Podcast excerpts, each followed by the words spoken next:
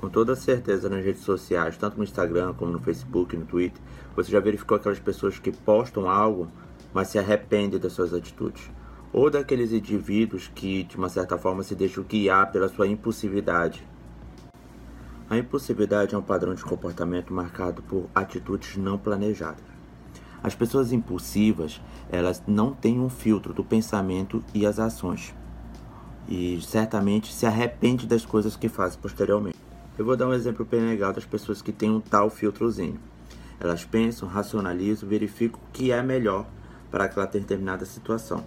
Ou seja, se aquilo vale ou não a pena. Então, a minha super dica para os impulsivos é simples: pausar.